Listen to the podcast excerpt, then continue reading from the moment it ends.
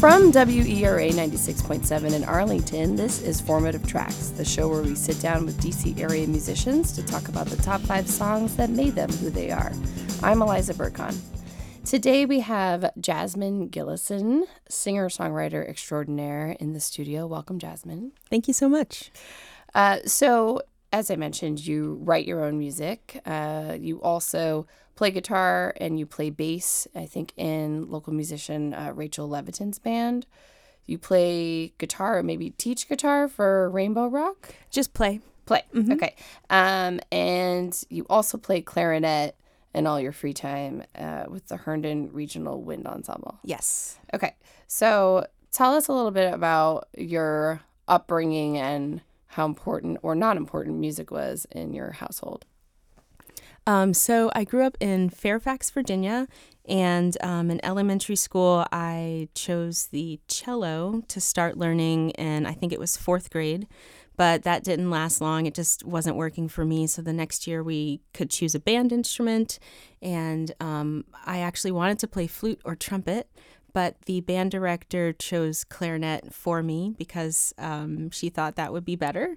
And in the end, I'm glad that she did, because I ended up playing it until the present. So clarinet has been a great instrument for me. And I picked up guitar kind of in middle school, just playing a little bit here and there, and then learning cover songs in college, but still just playing in my room.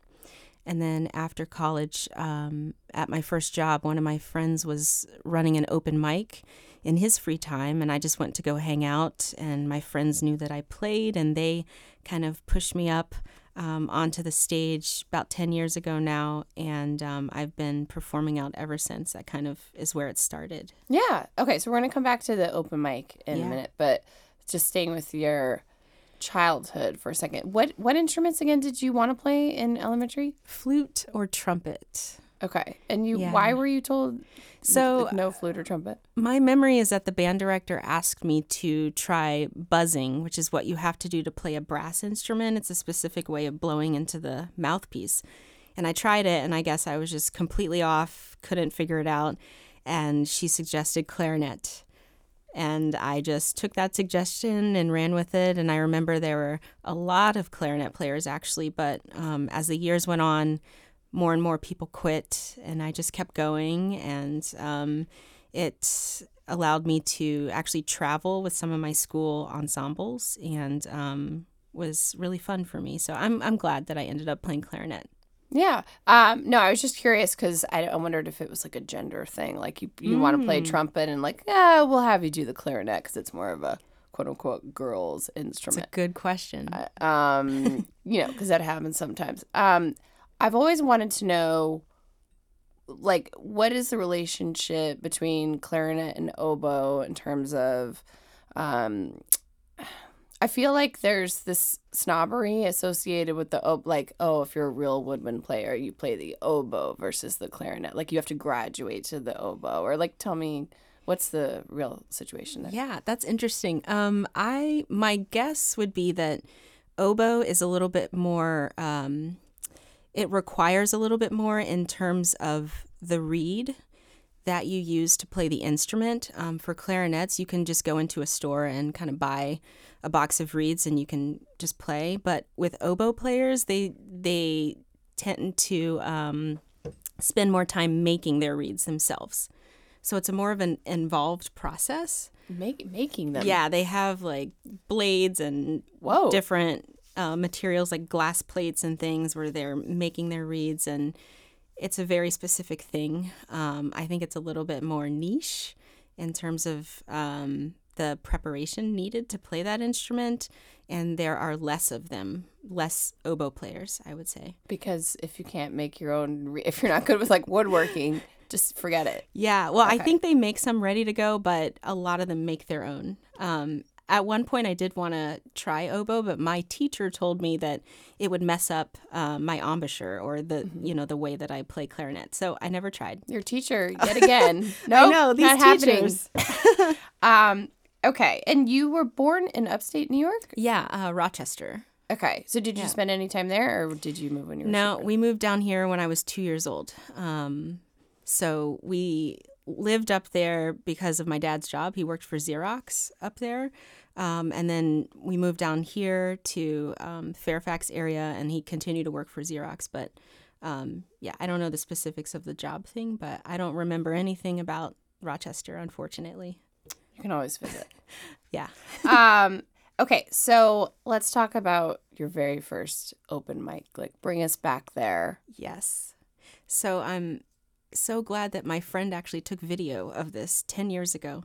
So I was watching it today, and I remember my friends encouraging me. These are the friends that I had just started working with, a year and a half prior to that. So it took a year and a half of getting to know these people and going to my friend's open mic before I felt like, okay, I'll try this.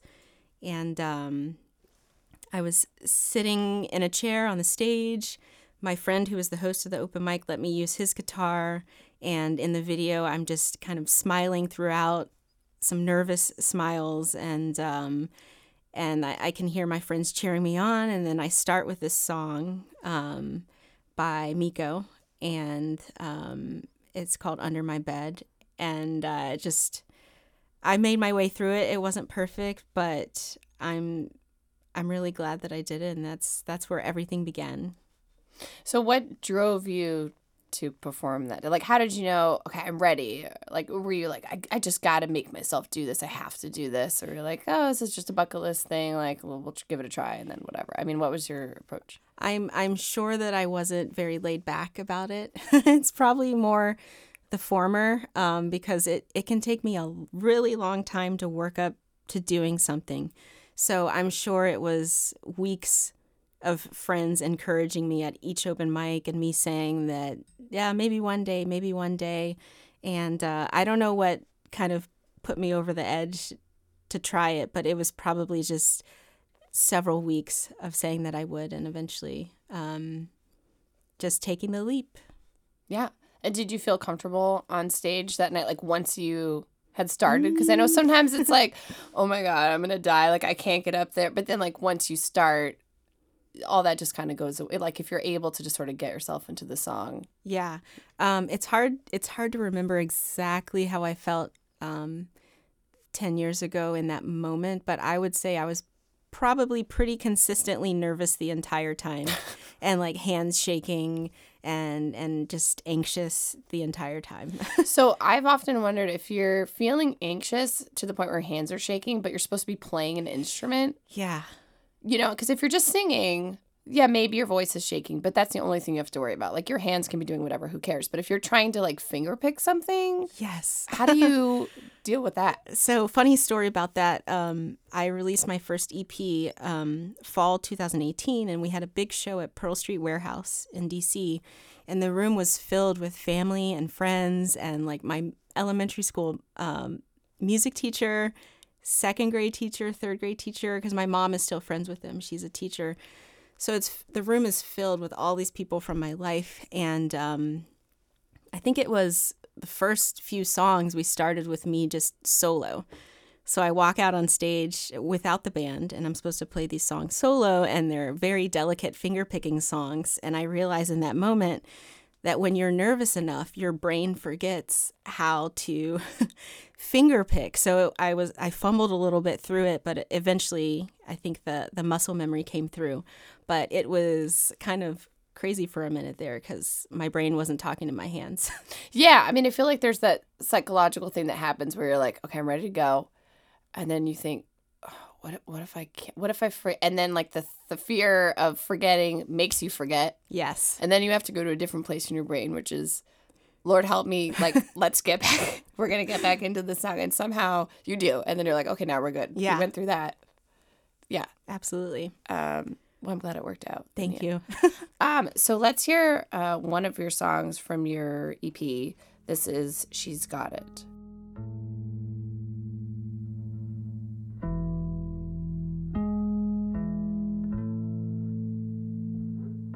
Freshman year, nothing here.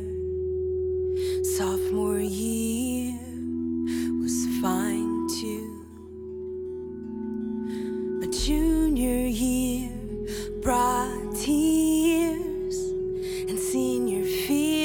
pieces, she told herself, this is you.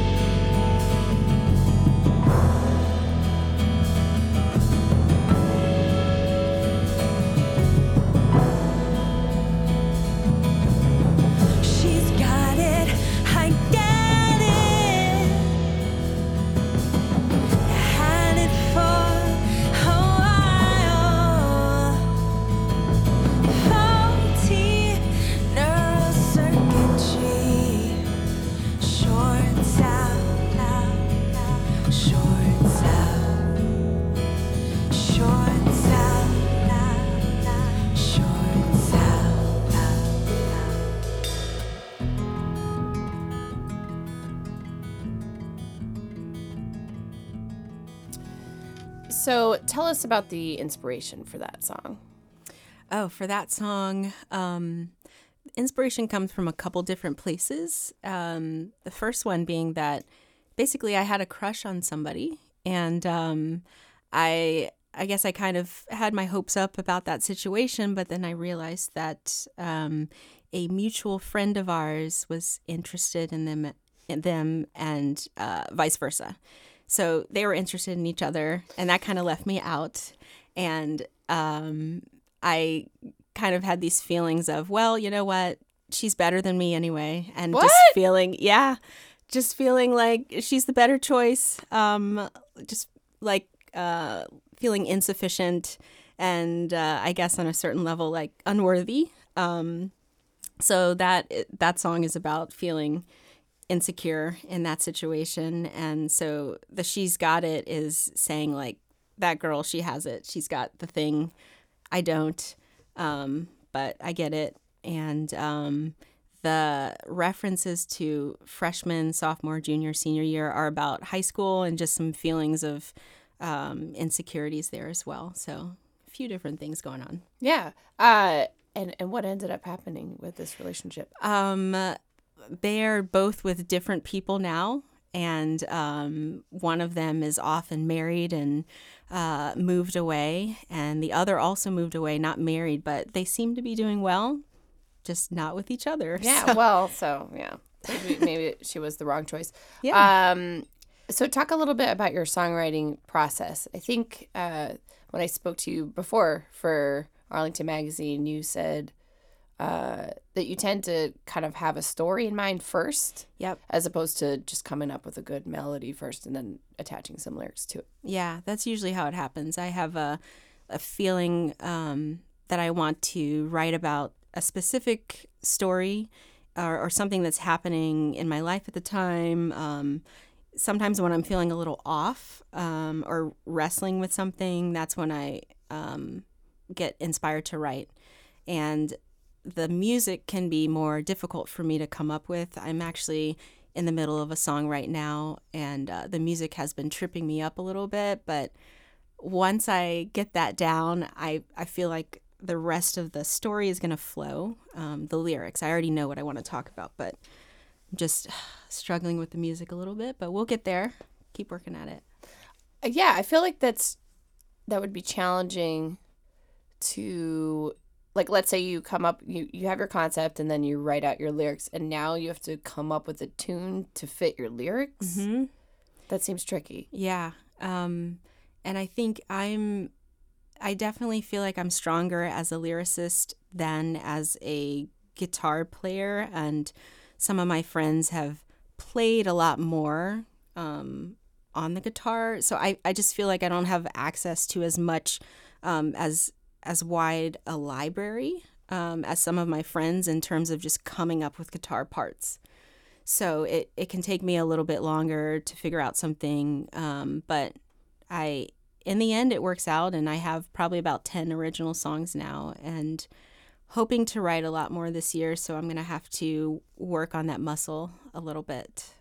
Yeah, well, I feel like the more you get in the habit of writing, then the more you write and the more it sort of starts flowing. Yeah, it's when you haven't picked up that notebook for 6 months that it's like, ugh, exactly, there's a lot of cobwebs. Okay, one of my favorite songs on your EP is Last Page, so let's hear a little bit of that.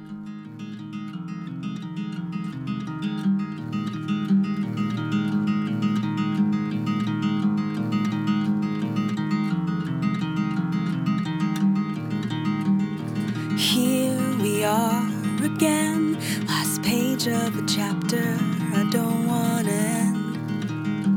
It's funny how it seeps in and won't let you go.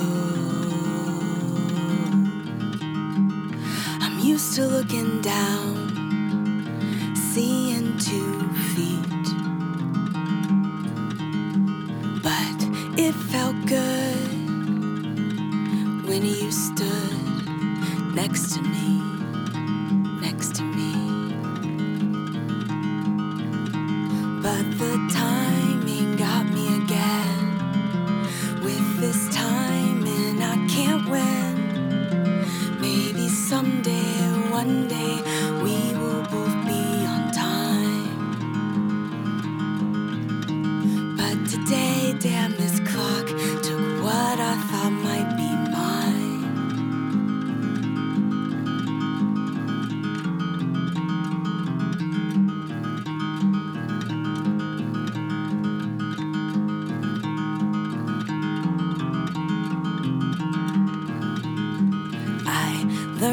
Lesson once, some walls are bad, so I put up less this time, had a mind to give it all I had, but the timing got me again, with this time and I can't win, maybe someday, one day, we will both be on time. But today, damn, this clock took what I thought might be mine.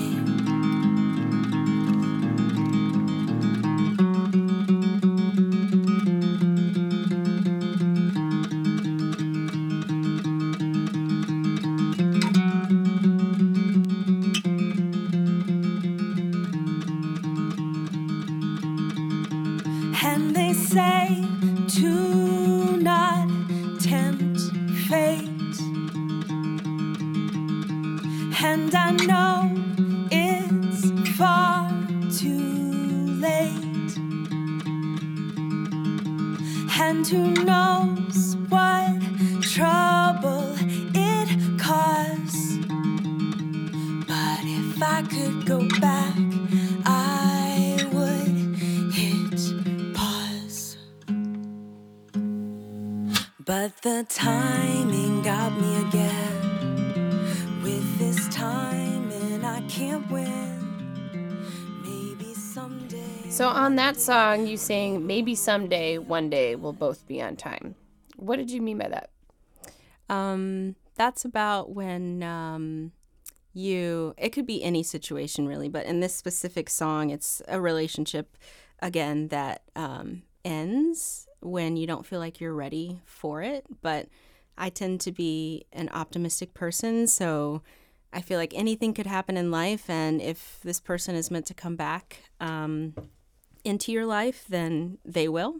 So it's just a little bit of hope that perhaps our paths will cross again. This is just a pause. So that's it. Timing didn't work out. Yeah.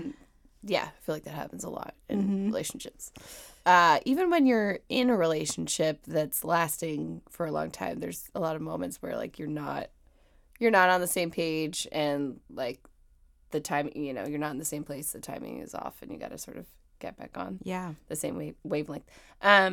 So when you're writing a song, are you thinking at all about the listener experience, or like this is a message that I want to impart on the listener? Or are you just kind of thinking, is it more like I just want to work through my internal stuff and see what I create, and if somebody is interested in hearing it, that's cool? But that's a good question. I think it's more the latter. When I'm working through a song and I'm trying to add to the song and continue writing lyrics for the song, and I'm stuck, I try to take myself back to what am I trying to say, what is the story, and just trying to express that in the best or the most clear way possible. So just coming back to the essence of what am I trying to say. And sometimes, like in the song I'm working on now, I'll feel like, oh, this part needs to be bigger. Like when I am on stage in front of people, imagining myself there, I need to bring something into this part where it just opens up in the entire room. So I guess sometimes I'll visualize myself on the stage, but usually I just try to bring it back to what am I trying to say. Mm-hmm. Yeah. Yeah. All right, so let's move to your top 5. Did you have any challenges trying to narrow down this list, or did it just come to you like, yeah, these are my top 5 tunes? It was a little bit of a challenge because I think songs all influence us in different ways. So I was just trying to figure out which songs have had the most lasting impact. So it's a little varied, my list here, and how they've impacted me. But I think I got some good ones. Okay, I'm excited to find out, you know, how they've impacted you and the range here. So the first song you picked was Little Sister by Jewel, which is a song I totally had forgotten about. But once I listened to it, I'm like, oh, yeah, this album, oh, my gosh, brought me back to middle school. But what attracted you to this particular song? So I don't think I realized until I had been playing guitar for a little while that this was probably one of my first influences. I love all of the finger picking that Jewel does throughout her music. And I have a memory of listening to this album in my friend's room in middle school because I would always go to her house after school. And so I think that possibly Jewel's style found its way into my style, and I still love finger picking today. So I think it's one of my first influences. Okay, so it's sort of just subconsciously, like you didn't sit there and go like, oh, I want to be just like Jewel, but that song appealed to you and you ended up using it. Yeah, sort of, I think this particular song, when I learned it, was pretty exciting for me because I had been listening to it for years and it seemed further away at the time. But then I learned it, and it felt pretty good. Yeah, and I think there's something thrilling about realizing, and maybe this isn't what happened in this case, but that first time you realize that you can play something you heard on the radio. Yeah. Because, you know, when you're a kid, you're like, oh, yeah, that's that one song by that band, and, you know, that's their song. But I you know, you're like, oh, my God, I'm playing their song. Yeah. Like, yeah. It's really cool. You're listening to Formative Tracks on WERA 96.7. If you're just joining us, we're speaking with Jasmine Gillison, a D.C. area singer-songwriter. So your second song is I'm Like a Bird by... I was going to say late great. She's still alive. Nelly Furtado. Very much still alive. What is she doing now, by the way? I haven't seen or heard much of her lately. She was not sure. Huge deal at the turn of the millennium. And yeah. She's still on my list of artists I'd like to see perform live. Okay. That'd be cool. Okay. So you listened to this album on loop on a freshman year band trip. Yes. So... my memory is that I had the CD and I saved it. I didn't want to listen to it until we went on this band trip to Gatlinburg, Tennessee, went to Dollywood and did all of that. Have you been listening to the Dolly Parton podcast? I've not. No. Yeah, Dolly's America. It was suggested. I saw that. Yeah, and there's a whole episode that talks about Dollywood. Cool. Yeah. I'll have to check that out. Yeah. Yeah. So I remember on this band trip, you know, we take a big coach bus to go perform in different cities each year. And I remember having my Walkman CD player with me, and I listened to it as we're driving through the Smoky Mountains, and just have been a fan of Nelly ever since. And several years after that, I remember listening to it on my way down to college, and I still listen to it now. The CD started to skip at one point in this song. And so even if I'm listening to it digitally today, like I still remember where the skip is. Yes, I totally. I've had those moments. That's really funny. Yeah, something that like today's children won't be able to relate to. Yeah. Sad. Okay, your third song was Under My Bed by Miko, who, by the way, I discovered has a very soothing version of Zombie. Have you heard that? Yes. But this was the first song you performed publicly, I think. But why did you pick the song? I mean, it's not like a super well-known tune. For the list or to play at open mic? Okay. Why did you pick that to play at an open mic? And then are there other reasons why you put it in your top five besides the fact that it was at your first open mic? Yeah, I think I picked it for open mic just because I was a fan of Miko, and it's relatively easy to play. The version that I play is pretty straightforward song, and it's fun. So I think it's probably just something I was playing a lot at the time. And then for my list, mostly just because it was the first song I played at open mic, and that first open mic was the beginning of... a set of dominoes that continues to today that's brought me so many amazing experiences. So I just kind of like looking back to that very first moment. And so I thought it was important for the list. Yeah. Do you still perform that now? I haven't recently, but I still do. Yeah. It's still in my catalog of covers and a few other Miko songs as well. Yeah. It would be fun to do like a side-by-side video of, you know, your first open mic and you today performing the song. And when I first started, I only played sitting in a chair, and I graduated to standing up and playing guitar. That was a big night. I think that happened at IOTA Club and Cafe when I stood for the first time and played guitar. So that's a big... Yeah, I hadn't really thought about it. Having not performed guitar in public, that's a big transition from, I guess there's a comfort level with sitting in a chair and you can kind of hide behind your guitar a little bit more, or just explain the difference like, mentally. Yeah. Well, for me personally, it's easier to play certain things seated, certain chords, because when you stand, the angle can change just a little bit. It makes it a little harder to play certain things, but it being such a big deal for me to go from being seated to standing, I think it was more about my community and my friends who recognized that was a big step for me. I don't think it's probably as big for other people, but I think it signified kind of a step up in confidence for me personally. Mm-hmm. I was probably a little nervous about standing up to begin with, so that was a big step. And you mentioned IOTA. What role did that play in the beginning of your performance career? Such a huge role. So this first open mic that I did 10 years ago was at Old Fire Station Number 3 in Fairfax, that my friend Dee was the host of. And then I started working at Artisphere in Roslyn, which is also now sadly gone, in fall of 2010. So I was looking for an open mic where my new co-workers at Artisphere could come out and we could hang out after work.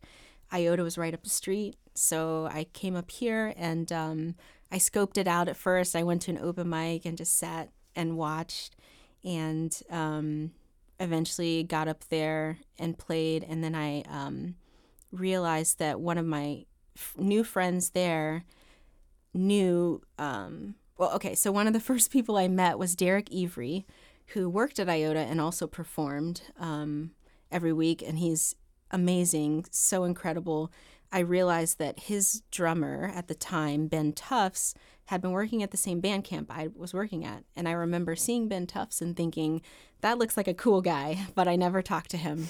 But once I made the connection, he and I connected and have been friends ever since, and the partnership with him has been huge in terms of recording my album, and we did a mini tour, and I met so many other people at IOTA. It was like the center of my universe, kind of. Ben and Derek are just two examples, but Rachel Levitin, who I play bass with, I think I probably met her there. Justin Trawick, who was on the podcast, friend here of the show. Yeah, he. I don't know if he and I met at IOTA, but it's quite possible, and I've done the 9 songwriter series with him at IOTA and a few other places. And it was just, IOTA was huge for me. Yeah. Did you go to one of the closing shows?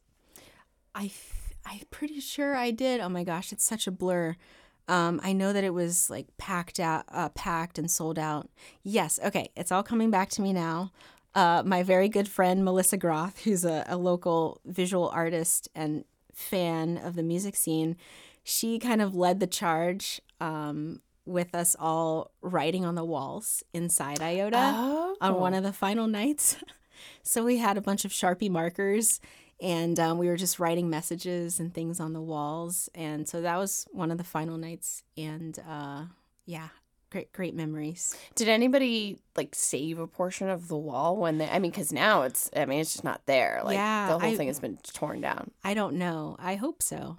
Yeah. They did have a garage sale thing, right, towards the end, and I picked up a couple tables. So at IOTA, I would always sit stage right against the wall on the benches that they have near the second bar, and I was able to buy one of the tabletops, one of the high top tables that's screwed into the floor.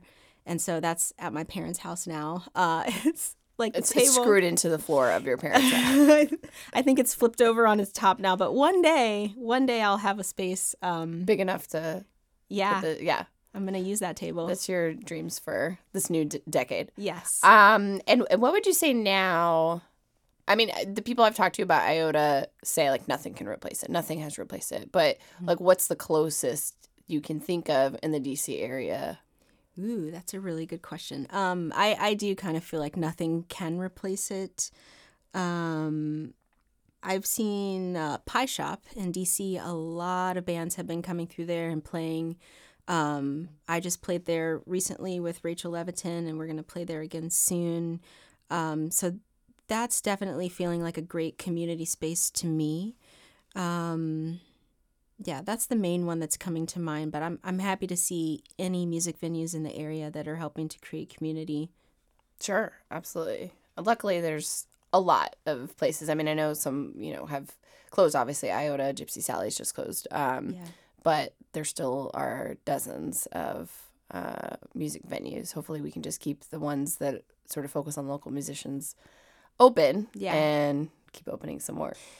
Okay, So your fourth song, being the fan of United Airlines that you clearly are, you picked Rhapsody in Blue. Yes.